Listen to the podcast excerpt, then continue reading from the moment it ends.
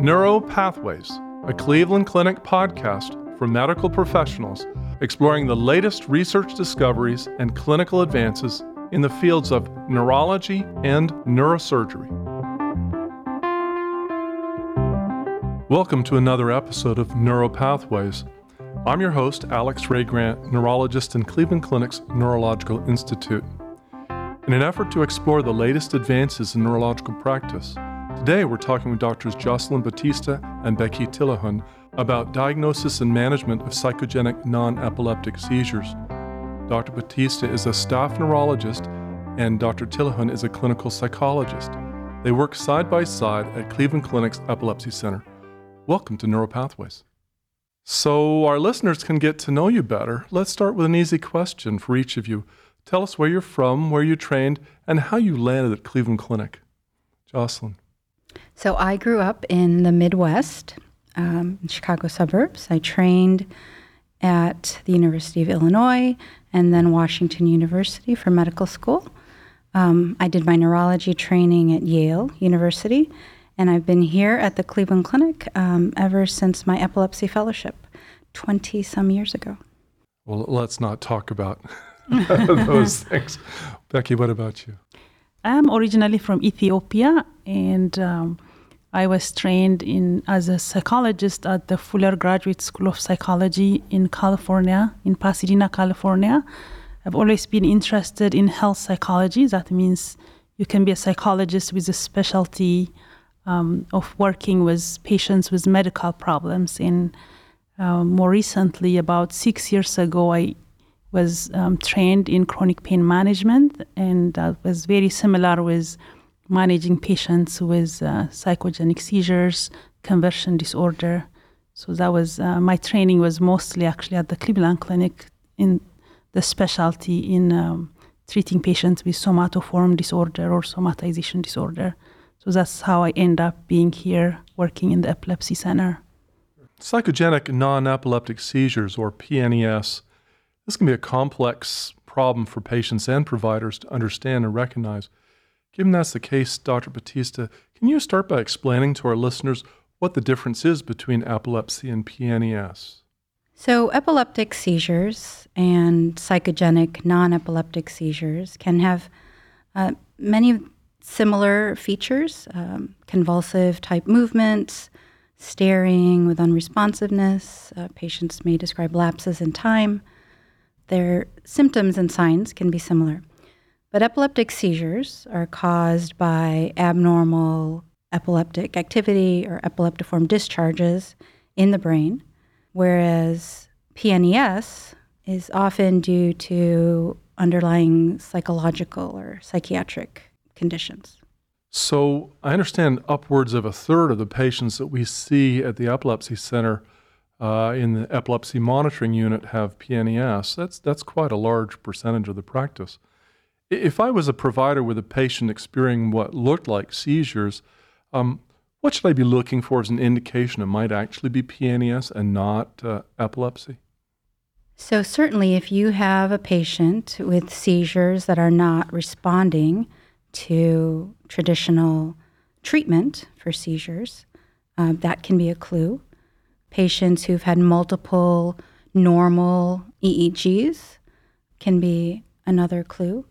Uh, sometimes particular features that the patient or the family may describe, convulsive type movements lasting 10 minutes or longer, or the patient describing convulsive type movements with preserved awareness, those can be signs um, that the patient may actually have PNES. But it can be hard sometimes to tell them apart. It can be hard. Yeah. Um, and certainly, whenever there's a question of the diagnosis or the appropriate treatment, it's always appropriate to refer a patient to a comprehensive epilepsy center.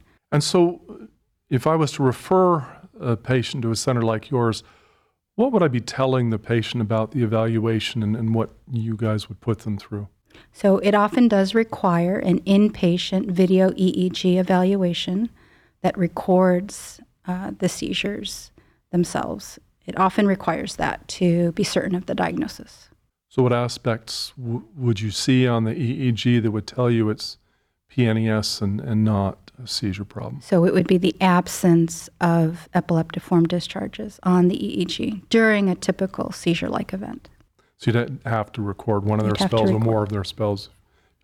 So I expect that presenting this kind of diagnosis to a patient needs to be handled somewhat delicately. Um, how do you guys approach that in your practice?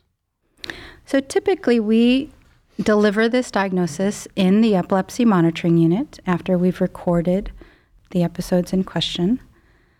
You know, and every physician has, you know, sort of a different style, different phrases, um, analogies we might use. But, you know, the main message we want to convey is that these are real symptoms and that this is a condition that we see quite a lot. Uh, as you mentioned earlier, 30% of our patients in the monitoring unit are diagnosed with PNES. So, this is certainly a condition that we've seen and that we've treated, and it can get better. It, it's important to try to make that connection between emotions and psychological distress and how that can be converted to physical symptoms, such as non epileptic seizures. And it's incredibly important to take your time and to deliver the diagnosis with empathy for what they've been through and for what this has done to their lives and and to be as patient as possible and constantly checking with them after you've explained something to check for their understanding. So it does take time, but it's crucial. Delivering the diagnosis effectively can actually be therapeutic in the short term.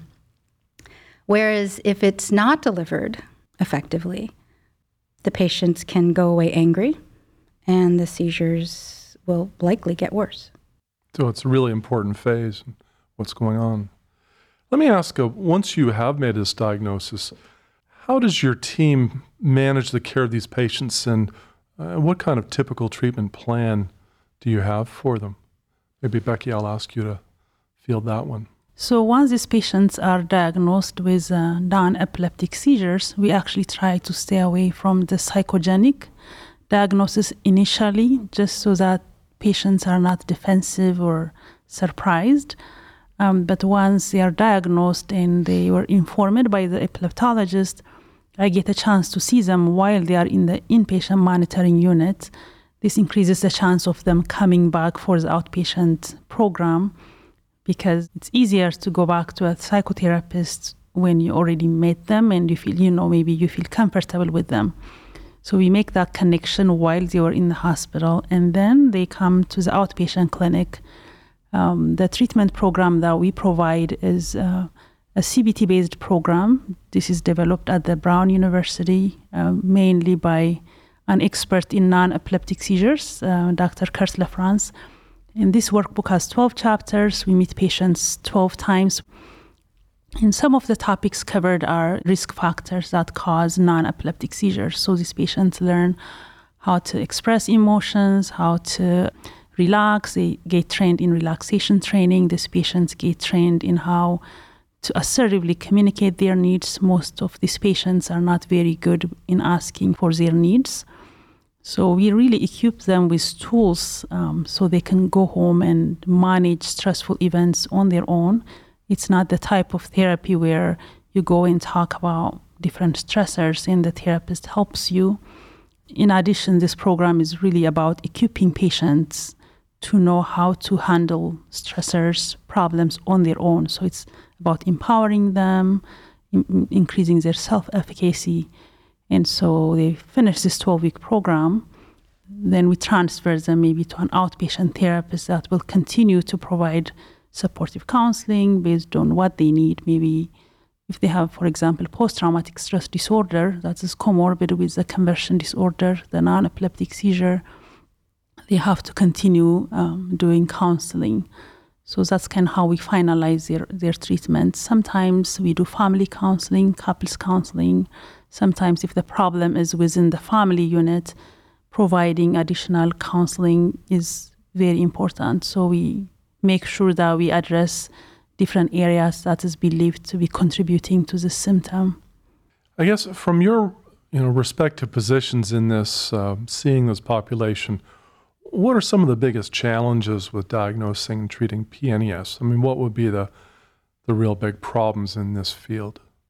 Probably the biggest problem is access to mental health care, access to providers who feel comfortable treating this diagnosis, who have an interest in treating this diagnosis, who are trained to treat.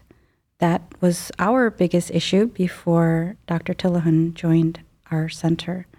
And it's still a big issue because many of our patients are not able to come back. They are not from the immediate area or they live out of state.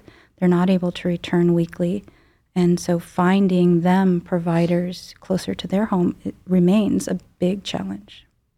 The challenge from the psychological perspective has been just helping patients accept the diagnosis. This is a neurological symptom and for patients to understand that some stressful event in their past can make their body react in such a violent way or cause them some very significant sensory or motor functioning uh, losses can be very confusing. And so it's difficult for them to really see this as a psychiatric issue. It's they remain unconvinced a lot of times. So it's really helping them get to acknowledge that this is a psychological problem is one of the challenges.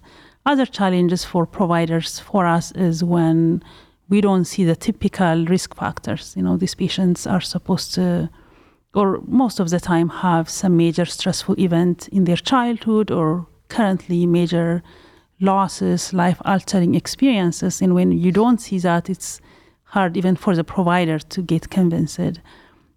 So, kind of again, being patient and helping these patients accept that this still can be an expression of unresolved emotions. And for this type of patients, the problem might be they're just not very good in dealing with emotions, in acknowledging, or their coping mechanism might be what's the problem. So, that is other kind of challenge in working with these patients. A, third issue might be these patients to begin with have difficulty with you know emotional areas, you know accepting that they can have stress that's affecting them. They are not very comfortable talking about mental illness, going to counselors. That's not a comfort area for them. So here we are telling them that you do have this psychiatric issue or you do need to go to a counselor and that's what actually caused them to develop this problem in the first place. So for them to get to a point where they accept these areas that's you know very much out of their comfort zone is is a challenge that we have to help them overcome in a safe, trusting kind of relationship with a psychotherapist. You know, you you deal with a large population of people with PNES. How how is that done? how do you deal with a large group? What are the mechanisms that you bring to bear to do that? And I think the fact that even we are here, you know, together, um, the interdisciplinary collaboration is a big one. Um, having as a epileptologist to help clarify sometimes symptoms that might be confusing. Patients might continue to question: Is this, um, you know, psychological, or is this? Do I have epilepsy? And sometimes we might even wonder: Are we missing something? And so, working very closely with an epileptologist a psychiatrist, a social worker, and other neurologists to rule out other explanation of the symptoms really enables us to do this work. Because if you're doing this in a, in a private practice setting and you're wondering maybe this patient have a comorbid issue you're you're not in a good place to do the treatment but we can quickly get other opinions perspectives to really focus on the fact that this is actually a psychological issue and we, we need to address that. So the collaboration, I think, is one of the main one. Um, being able to see patients in the EMU before even they go home, I think that's also another another I think very important part of this program. I think thirdly, having this workbook that is specifically designed for this program and being able to provide that is is also very helpful. Um, this is you know evidence based program. It was tested with in different settings that this workbook has been very effective in reducing seizures. And I think that is also part of, I think, our success in helping these patients is having that training and and the support um, from the workbook. Being able to use the workbook has been very helpful.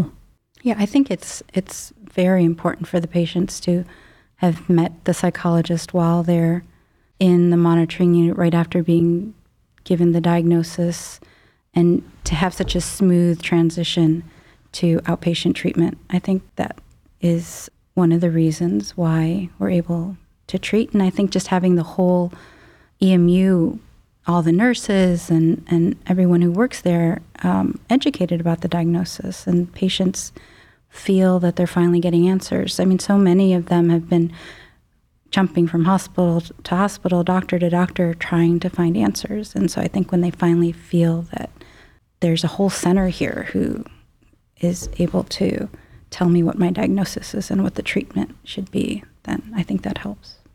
So, any additional insights that you would give providers who don't typically see or treat PNES but may suspect they have a patient with a condition? Other ideas for them or, or strategies that they could think of?